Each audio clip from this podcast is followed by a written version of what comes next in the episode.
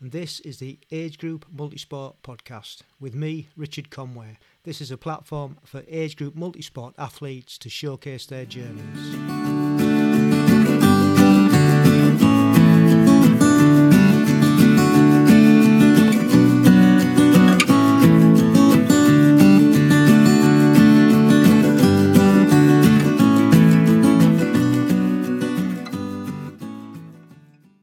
Welcome to another episode of the Age Group Multisport Podcast. We're on episode 78, and on this episode, we have the pleasure of speaking to Darren Bird. Darren is a firefighter down in London, and he's been a firefighter for 21 years, in the footsteps of his grandfather and his father. So he's a third generation firefighter. He took part in his first triathlon in 2011 when he was 31 with 30 days' notice um, to get him ready for it.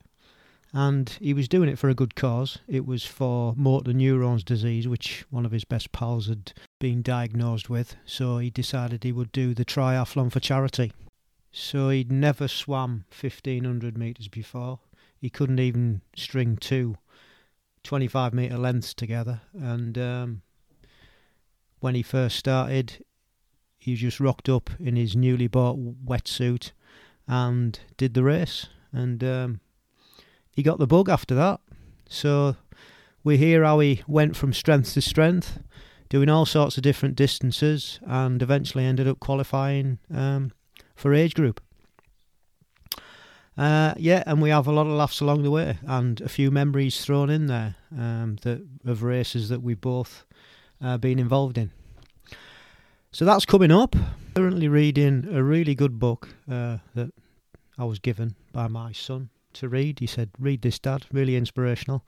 It's by Ross Edgley, who's uh, an athlete, ultramarathon sea swimmer, and author, and he holds multiple world world records. Um, but he's best known for the longest staged sea swim where in 2018 he was the first person in history to swim 1,780 miles around Great Britain and the book's called The Art of Resilience, and it's not just about his sea swim, but it's about how he got his head in the game to be able to do this unbelievable feat.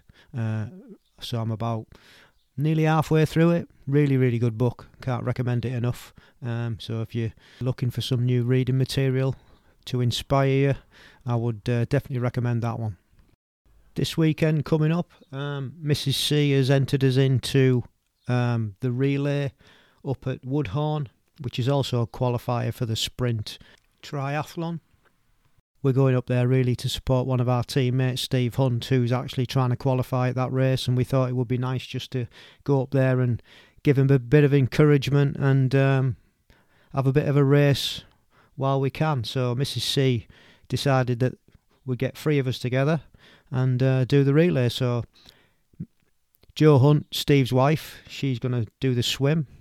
I'm going to do the bike, and Mrs. C's going to do the run. So that'll be good fun. Looking forward to that. If you're up there, um, give us a shout out. Be nice to have a chat and a catch up. And if you're racing, good luck. And a couple of podcasts uh, that I listened to over the last couple of weeks, and one was the Simon Ward podcast. And I'm sure I've mentioned that one before. And on this episode, his, his last episode, he uh, had run coach on Bobby McGee, and they were talking about methods to develop explosive power and how we shouldn't just run long and steady all the time. Uh, and they're also talking about power meters for running, uh, for example, the Stryd. So that was a pretty good, uh, informative running podcast. And the second one I'd like to recommend is the Inside a Tri show, and Helen on there had Sophie Coldwell, and, and it was quite a candid interview actually. It was really good to uh, see how her mindset's changed over the years, um, and she still has insecurities about her races, um, and she talks about how she's come to go from middle of the pack to top ten to actually winning a first um, World Series. So yeah, a good, honest interview there. Really enjoyed it. Right now, time for the main event, and it's time to listen to Darren's story And um, yeah, you'll laugh all the way through this because he's such a funny guy, such a pleasant chap to have a chat to. So hope you enjoy it, and we shall see you on the other side. Hello, Darren. Hello, mate. How you doing? You all right? Yeah, not too bad. How are you? Yeah, I'm not too bad, thank you.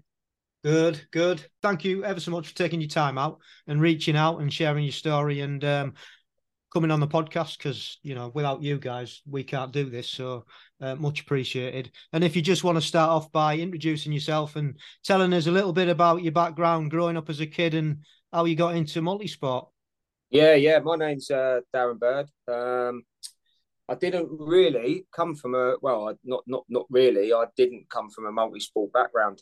Um, I had a lot of energy as a child, uh, but sports-wise, me, uh, mum and dad used to, you know, like all good parents, used to, took us to to rugby and football and things like that. Um, I started playing rugby, I think, about six, seven years of age, but I was too young to actually play for a team my brother played for a team, so I just used to join in their sort of training sessions till I was old enough to play. I carried on playing rugby probably till my early teens. Um, also playing football on a Saturday, rugby Sunday.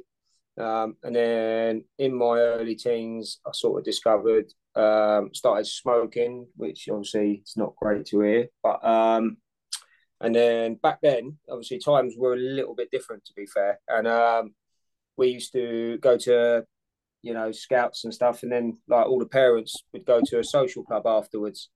Um, and I don't know whether you know. I mean, the social club's not there anymore, so I can't get no one in trouble. But we used to be used to be allowed to have a pint or two while we played pool and things like that.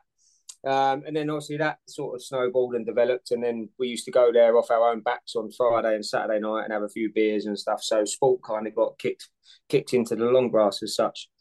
Um, and that was it really for a few years. That kind of become the sort of pattern out out drinking and partying and chasing girls and things like that. But um, yeah, I didn't really go back to sport probably until my very late teens, early twenties, and I, I started um, trying to get a bit fit. So I put loads of weight on, um, especially through secondary school and stuff. Um, I just started playing football again, five aside. We used to play a few nights a week. But back then, like honestly, mate, I, I, I could get my head around running, chasing a ball, or for a purpose, but I couldn't. I could never have sort of believed I'd turn into one of them people that would just sort of run, swim, or bike for you know for for fun. You know, I mean, we used to get up early in the morning and drive past people on the way to the cafe for a bit of breakfast and see people running around the common and things like that and think, what's wrong with them people? They're, they're not normal. why, why would you get up early in the morning to go and run, like go and do that? It just doesn't, you know, it's mad.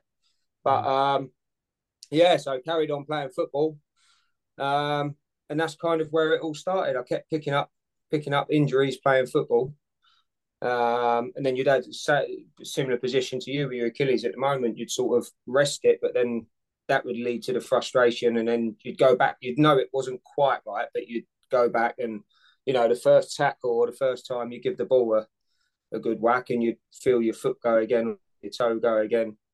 Um, so then you'd have longer and longer out each time. It felt like, um, and again with the with the lifestyle, you carried on drinking and living your normal lifestyle and the weight starts to go back on, so you kind of think, what what am I going to do? So the come up with the idea of going out jogging. Um, and it sort of all started from there really. I, I um, started off with very, very small runs around the local park and, and sort of graduated from done that for a while just to try and keep fit for when I eventually went back to playing football. And then a friend of mine said to me one day, "Ah, do you fancy entering this? It's like a trail run series that Human Race used to hold. Used to be on um, like all through Surrey, and it used to be on like army testing grounds and things like that. Okay. And um, this was 2009, so I was 29 by now, and. I would, I literally, I was still wrestling with the giving up smoking. And I'd bearing in mind, I started smoking when I was about 13, 14 years yeah. of age and I'm now 29 and I've been on the best part of 20 fags a day for for that old time. So you can imagine how hard it was getting into the the running. Um, and yeah, I was still wrestling with it, but that was around about the time. I, once I got into the running, just funnily enough, the smoking did did stop. Yeah. Um, and like I say, my friend said, "Oh, do you fancy coming and do this this trail runs?" I was like, "Oh, okay." So we turned up there, and um, obviously you're surrounded by all these super fit people in all the all the running gear sort of thing. So we start we stood on the start line. We started at the back, obviously, because you know all the super keen ones are at the front, and off we go. And so I just ran alongside him, chatting to him for the first you know mile or so, and eventually he said to me, "Mate, like, just go." Do you know what I mean? Clearly, you're finding this fairly comfortable. Just go. I was like, "No, no, it's all right, mate. I'll just run along and chat with you." And he was like, "No, no, go." And I think what he was politely trying to say was, I can't breathe and you're getting on my nerves. Keep talking at me, you know. So. yeah, because so, there's nothing, there's nothing worse, is there, than you, you're at your like wits end and somebody's just like chatting away and you're like blowing your, blowing out your ass. So there's nothing worse, is yeah. there? I know, and but you say that when no, but it's a good, it's actually a good psychology thing when you're racing with someone. If you catch up to someone, like you can control your breathing down and then just talk to them normally and stuff you can see like they're thinking, oh, obviously this this geezer's not struggling. Do you know what I mean? So it can be a really good thing when you're racing doing yeah, that. Yeah. Just yeah. Um, I'll bear that one in mind. I'll, I'll, remember that. I'll bear that one in mind. but then I took off and I just sort of made my way through all the all the different runners, sort of thing. And um, I remember coming through these woods, and as I come out the other side, sort of thing, everyone's clapping and cheering, and you come over the finishing line, and um, people are like, "Oh, congratulations," blah blah blah. And I think I come, I either come second or or third, but people were given like I got a load of prizes. I was getting like running trainers and watches and all sorts.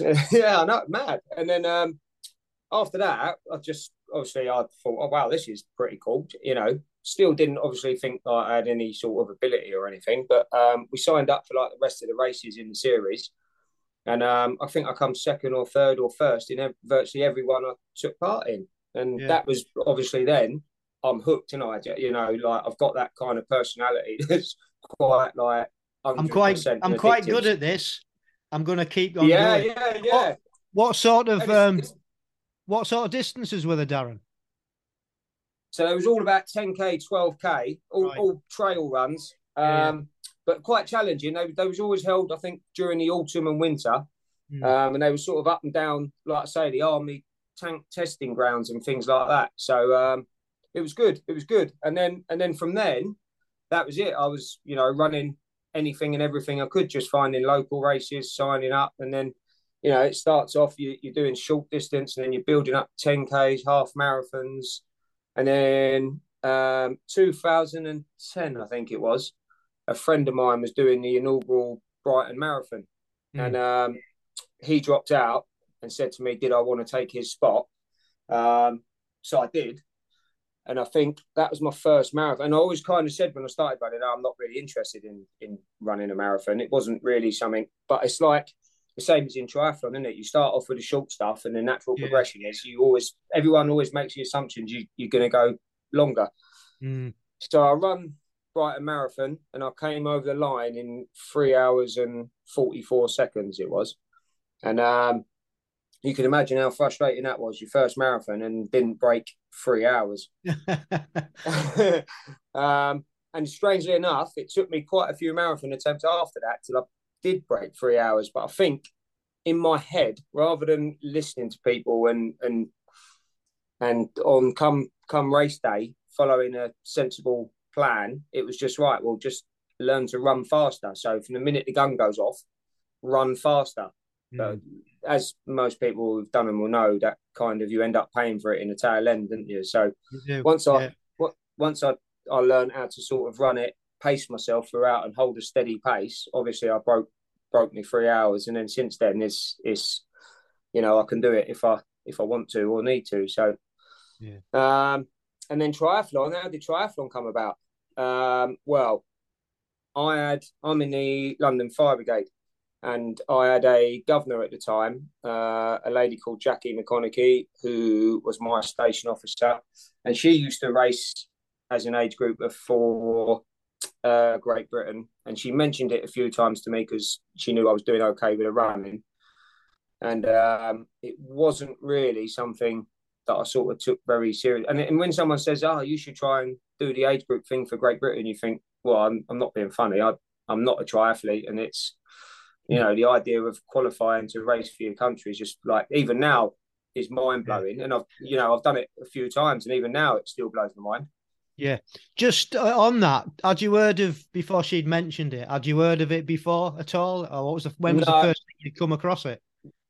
That was literally the first time I think I'd come across it, and um, I think probably because of the background, like this, this is one of the things with triathlon, and it's a whole separate. I don't obviously it's your podcast, but I don't want to go into it. But you think people like me don't grow up taking part in triathlon? You know, I'm from a working class background, and even now, when you look at most people who, ta- I mean, I haven't got a highly paid job by any means, but you look at most people who take part in triathlon, they they slightly more affluent background. They're normally, you know, I don't want to generalize, but they're sort of, you know. no, I, th- I think, you know, I think that's fair. All you've got to do is look at. Or... Yeah, I think that's that's fair. I'm I'm not sure about what people actually do, but I would agree in that they're of a certain age and they've got a certain amount of free cash. Because yeah. all you've got to do is look at the age group numbers, and between forty and probably 65 to 69 in both male and female are the most numbers in the qualification, you know, for duathlon yeah. and triathlon. So I think, you know, it's yeah. it's quite and it's not a cheap thing to do, is it? Let's face it. No, I mean, you can tell people have got money. You've only got to look at the bikes in transition, yeah. haven't you? Just... Oh, 100%. 100%, yeah. people yeah. have got money. But um, yeah, so it wasn't really something that I'd ever sort of come across, you know. So um, no, that was the first time I had it mentioned to me. But to be honest, when she mentioned it to me, I kind of dismissed it because it just seemed like a you know a, a pipe dream. You know, it was too too much to try and you know achieve. Yeah. Um, and then just coincidentally, very shortly after that, a, a very close friend of mine um, got motor neurones disease, sadly, and and passed away. And um, we done the ice bucket challenge and all the things to raise awareness for motor neurons disease, and I, I, I, was racking my brains to try and think of what else could I do, but it seemed because I was running so much to to do a marathon or anything like that, uh, people were never going to sponsor me because they just thought, well, that's what you do anyway. Do you know what I mean? I'm yeah, not going to give you money yeah. for saying that you, you would do anyway. So, uh, and and I saw um, London Triathlon. This was 2011, so I'm 31 now, and uh, I signed up to that for for the motor neurons disease charity. Um, frighteningly, I only signed up 30 days before the event.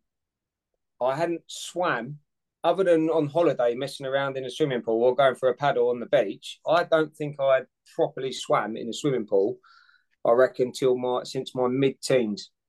Um, so suddenly I've got 30 days to learn to swim 1500 meters in open water. And uh, I can tell you the first time I got in a swimming pool, I couldn't actually swim two lengths back to back. But mm. we got there, we did it. Um, and yeah, I got through it. Um, I think my 1500 meter time for that day was about 34 minutes. How did you find the open water? Uh, so yeah, I mean, it wasn't too bad where, where they hold London Triathlon. It, do you know what drove me mad? Because they obviously have the safety boat and it was going alongside you. So all you could taste really was like the petrol or diesel from yeah, the engine yeah, in the water. Yeah. And, and that was horrible. And that was probably the most frustrating thing. Um, but in terms of a course, it was a straight out and back sort of thing. So it was pretty easy to navigate. Um, but it was the, the, initial bit standing there while you're getting your race briefing, uh, race briefing covered in, and everyone stood there with their wetsuits on and everything that was terrifying. I can tell you that was absolutely terrifying. And then they throw you in the water, and you're standing there treading water until the until the, the horn goes. And then you think, "Oh my god, what am I doing here?" um, and to be fair, I was just happy to survive the swim that day. Just wanted to get it get it over yeah. with and get out, get on the bike and the run. Um, but no, it's brilliant. I, I, and that was it. Obviously, the minute I finished that, I was hooked on something else. I just go from thing to thing, you know. So, um, and that's kind of where it all all started. Yeah, well, it was a, a great cause to do it for in the first place, um, and You know, to to have thirty days to to go from a pool swim to get the distance, and then actually to go and do open water. That's like, I mean, that takes some bottle because a lot of people would like just freak out and panic as soon as they got. How many times did you go open water swimming to practice? None. You just went from the pool to the open water venue. Yeah. so what yeah. did you do? what did you do out- about a wetsuit? Uh, I bought a wetsuit, but I hadn't ever worn it in the water. That was the first time I'd put it on. Yeah. Yeah. You'll work out by the end of this interview that I'm not the sharpest tool in the box. No, it's not. No, but the thing is, the thing is, you know what? That on the face of it, it sounds absolutely stupid. But at the amount of people that actually do that, you know, they'll Yeah. they'll sign up for a, an open water event and then they'll never like go and practice. They'll practice in the pool and they'll make sure they can do the distance. And they might, if they if they're lucky, they might go and do it an open water swim just to check out what it's like, what the wetsuit feels like. But they won't go on a consistent basis. So no, it doesn't doesn't surprise me at all. You know, and, and having 30 days, well, you know, you've got an excuse, haven't you? No. Yeah, I don't think before the race day I'd actually even hit the distance and all, to be honest with you. So to be fair, I was Yeah. pleased just to survive, you know. Yeah. But um, and that was it. And Well- then obviously with with triathlon, it's the same thing. The natural progression, you go from you know that was standard this uh, Olympic distance, and then um, I took part in uh, Ironman seventy point three on Exmoor. Um, How far how how long after was that then? that was about within a year. Yeah. Um, but I'd done many triathlons in, but that once I started again, I didn't stop. So Yeah. you know, every Yeah. weekend if I could, I'd I'd be away racing. And were you um, Um, and how often were you training and what sort of um training plan and stuff were you into? Did you join a club or anything? I did, yeah, I did. So look, not not at this point. So I was still training every day, but I train a couple of times a day. Um, I would sort of combine it sometimes with my commute to work. So I would drive to the out out of London and park up, and then I would cycle in, run straight off the bike, sort of time trial in in, in into work, and then run straight off the bike. Um, or if I was doing my other job, then I would I would swim before work, work all day, then run. Um, so yeah, I was just it was I, I never followed, and even to this day, and it's one of the things that I would at some point I'd, I'd like to really do. Um, all my coaching's always been sort of like training's always been self-trained and self-taught. I mean, obviously, I I, I listen and read and watch, um, but I've never followed a dedicated training plan.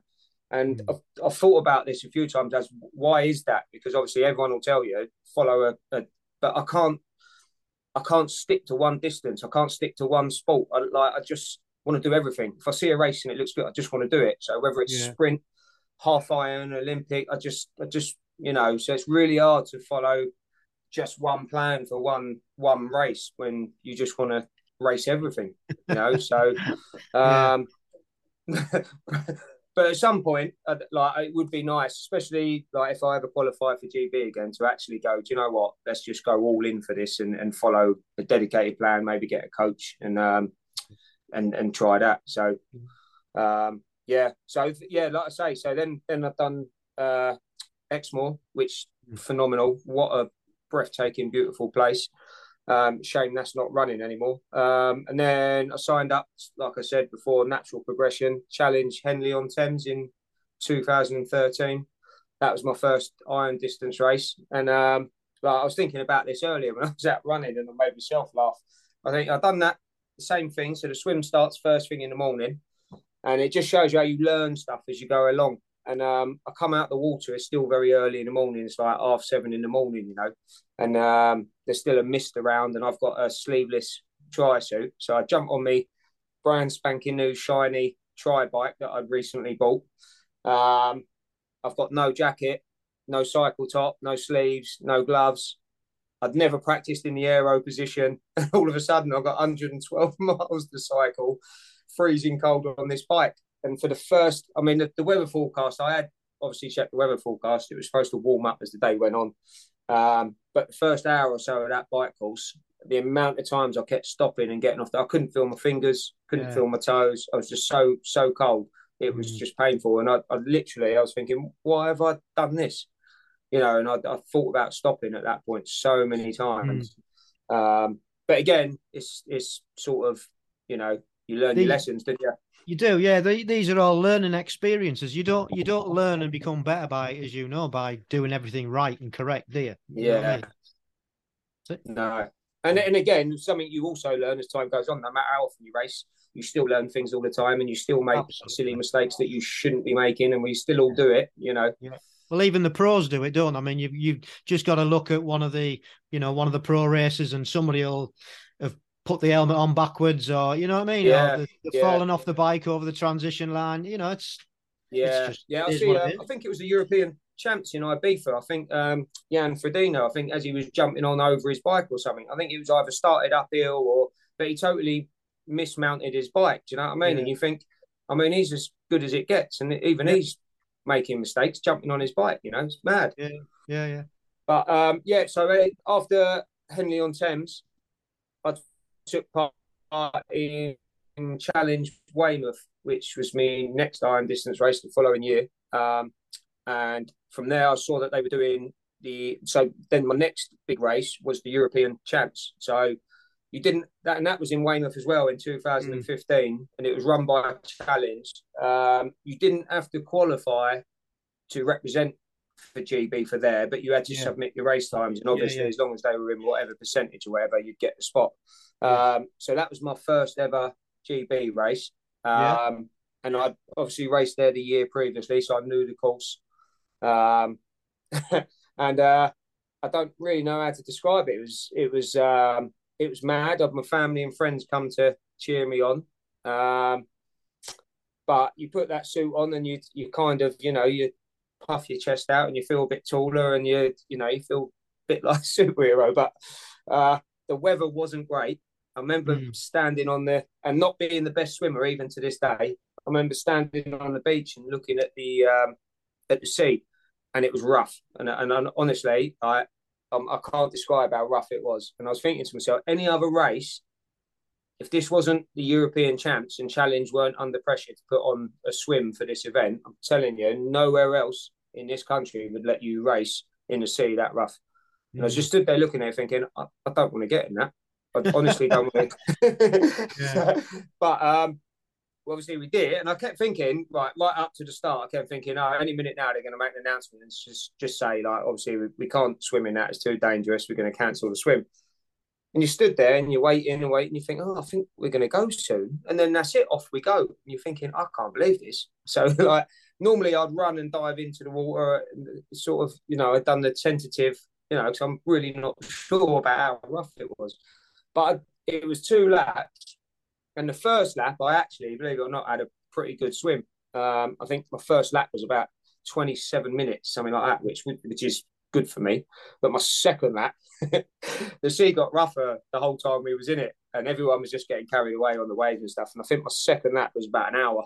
so it just shows you. what a massive yeah, yeah, honestly, when I come out oh mate, when I come out the water, I was like, no, nah, I've had enough of this. And then you get on the bike and it was wet and cold, and you got like a rain cape on, and you're thinking, oh no, now I've got 112 miles on the bike in this.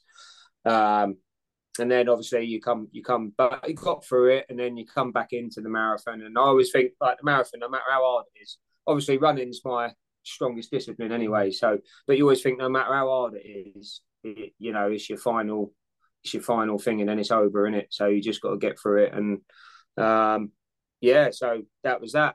Um, but obviously putting on that tri suit once you've put it on once it's you know you just want to wear it again and again didn't you so yeah, you do yeah um, i qualified next for um, sprint distance duathlon in 2016 at Avilés. Yeah, was that um, triathlon? No, that was I've done the sprint distance duathlon there. Yeah, um, and that was it. I think I'd done mainly duathlon after that for a while, but um, I've got to say that was probably one of my favourite ever races at Avilés. Um, it was uh, draft legal, um, but it was pretty much flat. I think there was one section on the bike course that went up a little bit, but um, I think now sprint distance is probably at the moment my favourite distance. Now I've done all the long stuff, and I've I've kind of gone back now to and quite enjoy the sprint. But I think that's probably because you can sort of do less volume of training, but then Yeah. you maybe have to work on your speed work a bit more. But you can knock the volume back. Keep training for the Ironman distance and stuff year after year. It's it's it's a, it's a lot of training. Yeah. Um, so yeah, I've got into my sprint stuff now. But yeah, Avilés was brilliant, and I, I know it's kind of frowned upon by most people the race, uh, the draft legal format, but um, I, I quite like it. To be fair, it's um, I know it's it.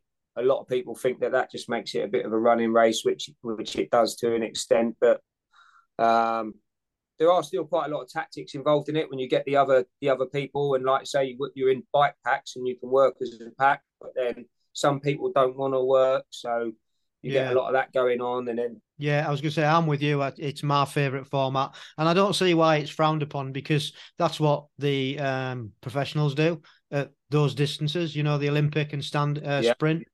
They're doing draft at both. yeah, yeah, yeah, You know what I mean? So- yeah, So, and it's I think it's it more exciting to Yeah. watch, especially if it's on like a looped circuit. More exciting for the for the spectators, and you know. So I don't I don't really get that whole, um, you know, frowned upon idea. I think it's it's exciting to race and exciting to watch, in my opinion. Yeah, yeah, yeah. Uh, the yeah, I t- totally agree. I, I really enjoy it. Um, yeah, uh, and it's funny as well, isn't it? Because you'll get people like I say jump in that bike pack and they do absolutely no work Yeah. whatsoever.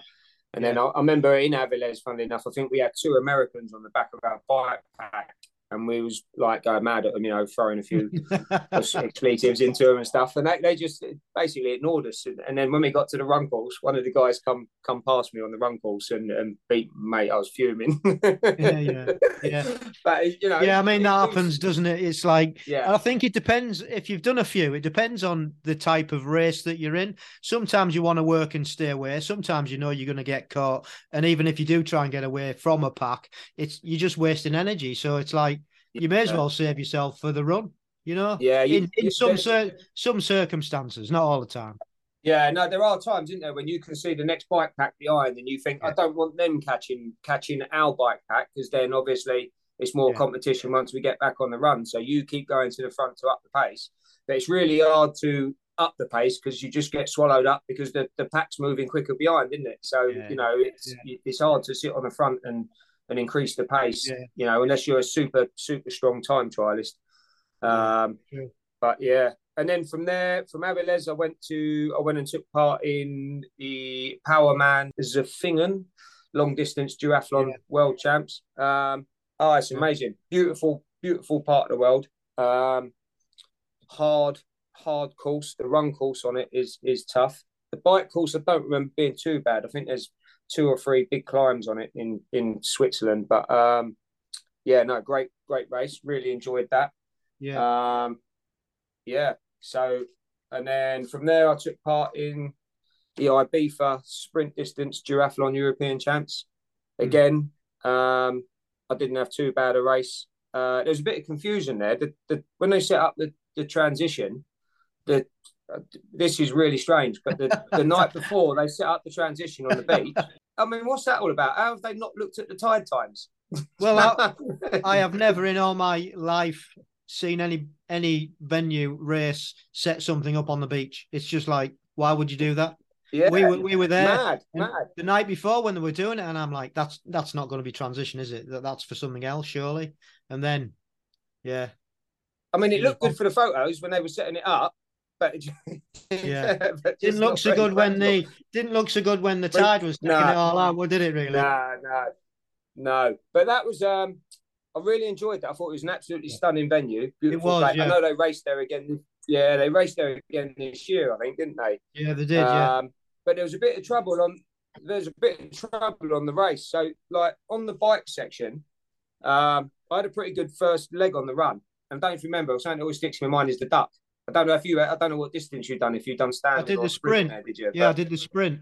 did you not remember the duck that was stood in the middle of the run course, and everyone had to keep running around this duck that just sat there? do you not remember it? I don't remember that. No. I remember not knowing I've got a which. I, I remember not knowing which side to go on because it didn't seem to be on the first run. Yeah, it didn't yeah, yeah. cordoned off very well. But I don't No, remember the door. Yeah, you're right. It was quite narrow in one section as well, wasn't it? But there was like Yeah. a goose or duck. I've got the picture of it somewhere. But um, yeah, You'll have the to send me it. course- Yeah, I will do. Yeah, yeah, I will do. on the on the on the bike course, we'd rode it the previous day yeah. um, to just check it out, sort of thing. But when I remember, we come down to one of the roundabouts, heading back in towards the town, and we went round a roundabout, and a copper jumped out in front of us and went, "No, no, no, no, no, no! You've got to go back down there." So we carried on round the roundabout and went back towards transition, and then a marshal jumped out in front of us and went, "No, no, no!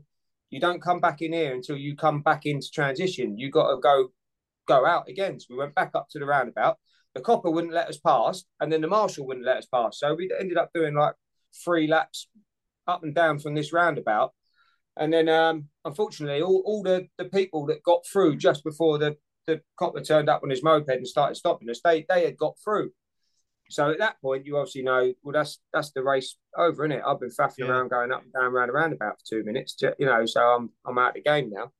Um, so that was a bit of a shame, and I know they always say it's your responsibility to know the course, but we did know the course. And it turns out we were turning at the right place. It was it yeah. was the the police officer who obviously didn't know the race course, so he got involved and messed it up. Yeah. But once the race is over, it doesn't. You know, it doesn't. It's, it's over, isn't it? There's nothing you can do about it. So yeah, that's right. Um, and then the next next race I took part in, and the, the, this the last one I've done for Great Britain at the moment, was in Pontevedra in 2019. Mm. And again, um, I had a really good first run leg in that. Um, I felt really strong. I trained quite hard going into Pontevedra and Ibiza, unfortunately, as well. Um, but in Pontevedra, as we come out of the town, just as you sort of chuck a right, you went underneath a, a bridge over the road. And it was about that point, I, I as you, and then it was a long climb out up the top of the, the hill, and then you turn around and come back down into Pontevedra. So it was like an out and back sort of bike loop. And um, I started hearing this tap, tap, tap, tap, tap as you're going up the hill and you look down at your tyre and I've got a drawing pin in my tyre. So you think this is it's only a sprint distance race again. So you're thinking, what what do I do now? Do I get off and change it? And you think, well, it's not gone flat yet. So the entire climb, I'm looking at the front tyre, just thinking, please stay up, please stay up. You know, and I'm thinking, well, I've got to the top of the climb. It goes round and roundabout at the top, and as we start the descent, I've caught up. We'll start hammering it down the descent, so I'm thinking, right, and you can see the next pack just about to turn at roundabout at the top. So you're thinking, right, we need to get away. So you keep going to the front, up in the pace, up in the pace. And I think we was doing just shy of about 50 mile an hour at this point. And I remember I can still hear tap, tap, tap, tap, tap, tap as this drawing pin's going along the road. So I suddenly start thinking, oh, I've got a drawing pin in my front tyre. If this goes, what's the chance of me being able to, you know, steer it, stop, you know, so I started to sort of ease off a little bit and sort of fell back through the pack. And um, eventually I looked down and my, my front tyre's flat. So I managed to steer it. It was kept obviously difficult, but I managed to get it over to the side of the road. And then I had to change a change a puncture, which again, the sprint distance race, you know, you know your race is over. But I have to say, it's probably the quickest change I've ever done in my life. so um, you're quite you're quite fortunate that you actually took something with you because I just don't bother now. Yeah, I know a lot of people. That, yeah, I know. I just because I think, but... um, like you've just said, if you get a puncture and you've got to change your tire, then the race is done. So yeah. what's what's the point other That's... than finishing and doing the run? You know, I guess. For me, it's not even. I just couldn't be bothered to carry my bike back. You know what I mean? yeah, yeah. No, you know, but um, you know, there's no right or wrong answer, by the way. It's just personal yeah, choice. No, yeah, no, yeah. I mean, I got back on the bike, I finished it, and um, finished the run. But obviously, you got the frustration, didn't you? You spent all that money getting out there. It's not a cheap thing. Um, I went and spoke to the team manager, GBT manager. Um, so I think, she, and it turns out it later sort of transpired that um, some of the locals weren't that keen on the race being held there because the roads were shut and stuff like that. And they'd stood up on the on the bridge over the road and thrown a load of drawing pan, drawing pins down in the road. Um, so that was a bit sad, but it, yeah. it wasn't too bad. We we turned the turned it into a um, family holiday, a yeah. week out there. So, um, but it was just that was at the start of holiday, and obviously it's on your mind. You're just a bit frustrated, didn't you? After, afterwards, yeah, that's but, it. Yeah, um, you have to let it go. And then the only other I, I did then qualify for Romania, Bilbao, and Montreal since, but um, obviously COVID come along. Um, I know some of them happened after COVID, but there was yeah. still all the COVID restrictions on travel and stuff, yeah. and I didn't really want to get involved in any of that. So, um, yeah, I haven't raced raced again since Pontevedra for, for Great Britain.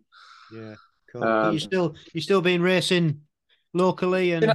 Yeah, I've, so I've been doing a lot of running races and trail races and things yeah. like that. Um, I went through a, a, divorce and stuff, so I share custody of my child like 50 50 with the ex missus. So um, it's been a little bit more difficult to sort of juggle training and racing. So um, I've had a, I've had a, last year I didn't race anywhere near as much as I'd have liked triathlon wise. And this year um, I haven't raced that much. Um, but um, hopefully I'll sign up for a couple more towards the end of this year. But my lad's, he's nine now. Um, yeah. And as he's getting older, uh, hopefully at some point I'll be able to get get back to doing a bit more racing and stuff. Yeah. But it's just you know to race. Yeah, it's trying to get get him looked after. And that my parents are fantastic, but you still it's still you know a lot of juggling in it to try and get him there for the weekend and well, get him back the thing and is, go and race and. Yeah, um, the thing so, is, life takes yeah. over, doesn't it? You know, you you've got you've got family and you've got responsibility, and you know, yeah, what we do what we do is a hobby, and we're lucky to be able to do it and afford it. Yeah, and, you know, and I've got if you've got to put it well. You know, when we're talking about having bigger numbers in the older age groups, I kind of think there's a period in life where people were raising young families and things, yeah. so they sort of drift away from the sport. But you think when your kids are a bit older and you've got yeah. more time and you haven't got to babysit them and stuff, you can get out and, and train. Oh, 100%. So, 100%. I mean, I never did anything um, when my kids were growing up. Uh, you know, it, it was always them. The yeah, the youngest yeah. one played football every weekend, and that's what we did. And yeah, I, and that's the same as my lad now. He started playing football on a on a weekend yeah. and stuff. So that's that's yeah. the other thing, isn't it? Yeah, and like when you know when when he went to university or whatever, and well, he did a bit of triathlon with us um, before he, he finished he finished uh, playing football, and then started doing a bit of triathlons with us as well. Um, but it wasn't until he finished it I think he was 18 that we started doing stuff ourselves, and you know now we can please yeah. ourselves. We've gotten neither of them at home anymore, so we've it's full yeah. on for us now. Yeah, you know, yeah. you'll get your life. You get your life back. It's just I know, you know you've got to stay fit, isn't you? You just yeah. The, you know, I keep thinking. Well, I think oh, if it's know, in you, isn't it? If, if it's in yeah. you and it's what you do, it's part of who you are. Then you know that's yeah. the easy bit. I think. Yeah, but you keep looking at the age groups, going, "Oh, do you know what? It'll get a bit easier when I go up the next age group." No, it won't. Yeah. yeah. I tell you what, I'm I'm in the I'm in the 55 to 59 now, and it's like uber competitive. Yeah. It's just ridiculous, mate. Honestly, when you when you race for Great Britain and you see some of the guys representing Great Britain and stuff in their late 60s and that, yeah. and and you know, you look at them and you think they look like like pure specimens. Do you know? And the, and the speed, the speed that they're going and what yeah. they're doing, and it's yeah. like, yeah, yeah, yeah. But it's good because it gives you hope, doesn't it? Yeah, it does. Yeah, yeah, yeah. That's you know, that's, that's what, thing, Yeah. And that's why you need to stay in it and stay fit for later yeah, on. Yeah, And I think yeah, the older you get, the more you realise that. Yeah, yeah. Well, that's the thing. I'd, I'd never before. I'd only ever like since I got into triathlon swam, biked, and run. Whereas now I do a lot more strength and conditioning as well, like mix up the training just to yeah. just to try and keep the body well yeah. and stay fit and stuff. Yeah. So hopefully it'll all sort of play a part as I get older. Oh, absolutely will. Yeah, if you if you're starting now, it's um you know it's really really important. Well, that's a really interesting story. Um, and uh, I've I've enjoyed chatting to you. Um, and I think we've just um got the standard questions that I ask now, uh, which you, you, if you've heard the podcast, you know you know what's coming. Um, just yeah, I mean, I have been asking what people do on a weekly basis, like um, for training, but as you're not, you're not particularly training for anything. So at the moment, are you? Not really, no, no. Obviously, I train uh, just to stay fit at the moment, but yeah, race wise, yeah. I haven't got any yeah. like A races or B races. So yeah. So um, we'll skip we'll skip that piece then, and we'll just go straight into what's your favourite bit of kit. Well, do you know what? Probably the best bit of money I think I've ever spent, and I've wasted a lot of money on on stuff since I got into triathlon. But I have to say, my Wattbike is probably my my my best investment I've ever made. Right. Absolutely phenomenal bit of kit. You know, just to give you the ability to be able to get on your bike anytime um, and get some decent decent training in, no matter what the weather is, no matter, you know, if you're time crunched, you can still fit it in, even when your Lipton's gone to bed or before he gets up of the morning. So, um, yeah, I'd have to say my Wattbike, to be fair. Yeah, yeah, nice. Uh, I've used them. I've used them at the gym. We don't have one here. Yeah. We've, we've we've got a Wahoo KICKR, and but it's, similar sort of Sa- Same, same, same idea, isn't it? You know. Yeah, cool, cool. Um, what resources do you use for training? You know, when you are training for triathlons, what resources would you use? Like, could be books. What books you've Yeah, read? tr- tr- yeah. Traditionally, books and magazines, but obviously, as times have moved on, you get into YouTube, and now Yeah. most of most of what I listen to now, to be fair, is podcasts and stuff. Yeah. Um, Any recommendations? Um, so I quite like the Simon Ward one. Um, Yeah. he's really good. Yeah. Um, I listened to his today. Actually, the the last, the latest one he's done. yeah, I listened to one of his today. I don't know if it was his latest one though, or whether it was one because a lot of the podcasts, I, I don't listen to every single episode. I'll flick through what episodes they've done and listen to the ones that you think are obviously you know interesting Yeah, to yeah. you. Um, but yeah, no, podcasts are great. They also help you wind down, don't they? And I mean, I used to always listen to music when I was running, whereas I've Mm. changed now and listen to mainly podcasts. So Yeah. yeah. um, slight change So- in lifestyle there. so Simon Ward. Anything else? Uh, there's one called Oxygen Addict. Oh yeah, yeah. Um, Yeah. yeah. Um, there's another one called the Triathlon Podcast. Yeah. Um, obviously your podcast. yeah. Thank you. Had to get that in there, didn't I? You're the one. Uh, yeah, yeah, yeah. So that's it, it mainly. Yeah. Cool. Yeah, nice one. Yeah, I mean they are great. They're they're really informative, and like you you said, you can pick and choose. Um, there's a one a guy I'm listening to. It's called. He's just changed the name of the title. It's called the Triathlon Hour, and he has professionals on, and he, um, yeah, he's he's good. Um, he's quite controversial as well, which is quite quite good. Um, Yeah, yeah, yeah. Cool. What's that called? Another- The Triathlon Hour. Tri- he's just changed it over to the Triathlon Hour. Um, and he does some spin offs as well. He's got Hayden Wilde doing a, a podcast at the minute. Uh, do you know what? I think I've seen that. Yeah, I think Yeah. I've seen that.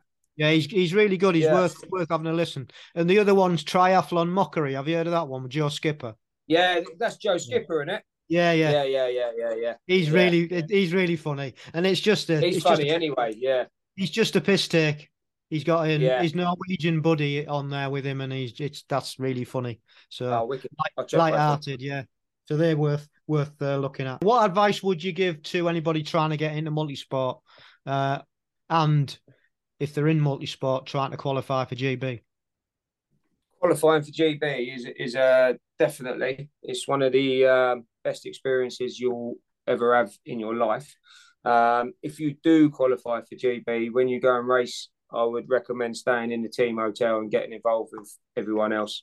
Um, I've done both. I've stayed in the team hotel. Um, I've gone on my own without friends or family to support, and you you'll make friends anyway.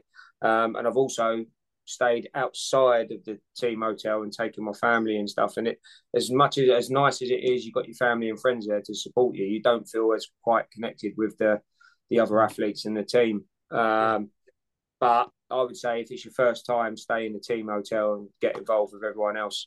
Um, but yeah, definitely, if you're going to get into triathlon and multisport, have, have a go and try and try and qualify. And if you don't qualify the first time, don't get down about it. Just just keep trying. You know. Yeah. Um, but like, how lucky are we that we get a chance to represent our country and race Wow. Great Britain? It's like it's Yeah, still like I say, it blows my mind now. You know, you know. Yeah. And it don't And change also- no matter how many times you do it, either, does it? You know? I, I say this uh, like a broken record. We're just so lucky in our sport that Yeah. because there isn't any other sports that do it. No. I mean, I, running to an extent, I think um, that you can run for England and whatever you're, but yeah, for this at this level, and you know, I just think we're we're really lucky in this sport that we can we can do it. We can actually go to a race where the elite are going to be racing on the same track and course that Yeah. you're going to be racing on, and then you can do your race and then watch them as well. That's just like Yeah. So in Aviles in 2016, Alex Yee won the world title on the Saturday, and then Yeah. Emma Pallant won the world title after after him. And um, Yeah. we went and watched him on the Saturday, and then raced the course on the Sunday. And I just wanted oh, also I just wanted to throw in there actually Emma Pallant.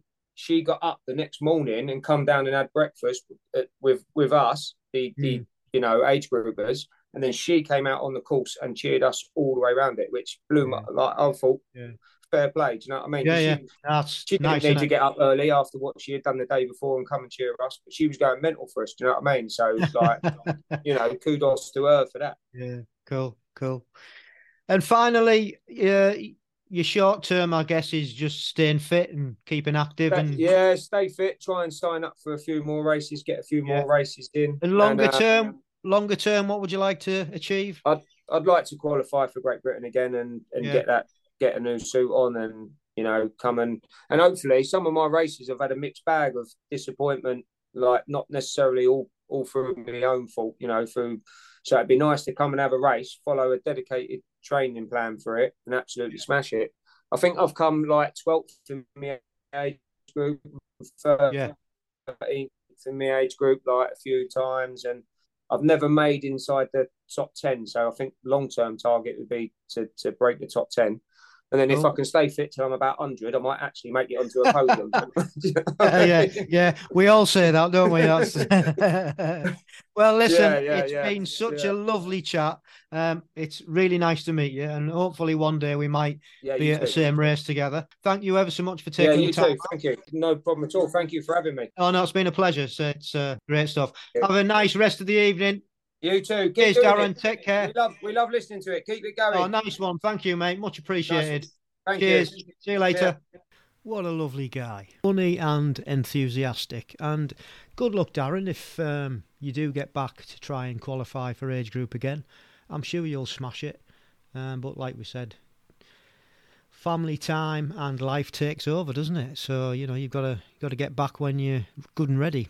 So, but no, good luck with everything. And um, yeah, again, thank you for coming on. Well, that's about it for this episode. I hope you've enjoyed it, and um, we've already got the next episode recorded, and uh, yeah, it's a good one. Um, so hope you tune in for that one also. And if you want to get in touch to ask any questions, or maybe you want to come on the podcast and share your story like Darren did, uh, that would be fab. You can get in touch, drop us a line via email, which is the Age Group Multisport Podcast at gmail.com. If you want to DM us, we're on Instagram at amp underscore 1967. We're always looking for new age group athletes uh, to come on and share the story. We're also on Facebook at AmpGB, and you can find all our previous podcasts on our website, which is age group multisport podcast.buzzsprout.com. And last week I did a thing, and the thing was I made one of those QR codes, so that'll be dotted about, so you can actually just scan it and it'll come straight up to our website, which is I thought pretty cool. Um, yeah, so there's that to look out for as well. Uh, we're also on Twitter at Age Group Multisport Podcast. Um, yeah, and I think that's about it. Yeah, just just reach out, get in touch, and uh, come on and share your story, and uh, that would be really really cool. So once again, thanks for listening, and don't forget, stay safe, keep training, and love the process.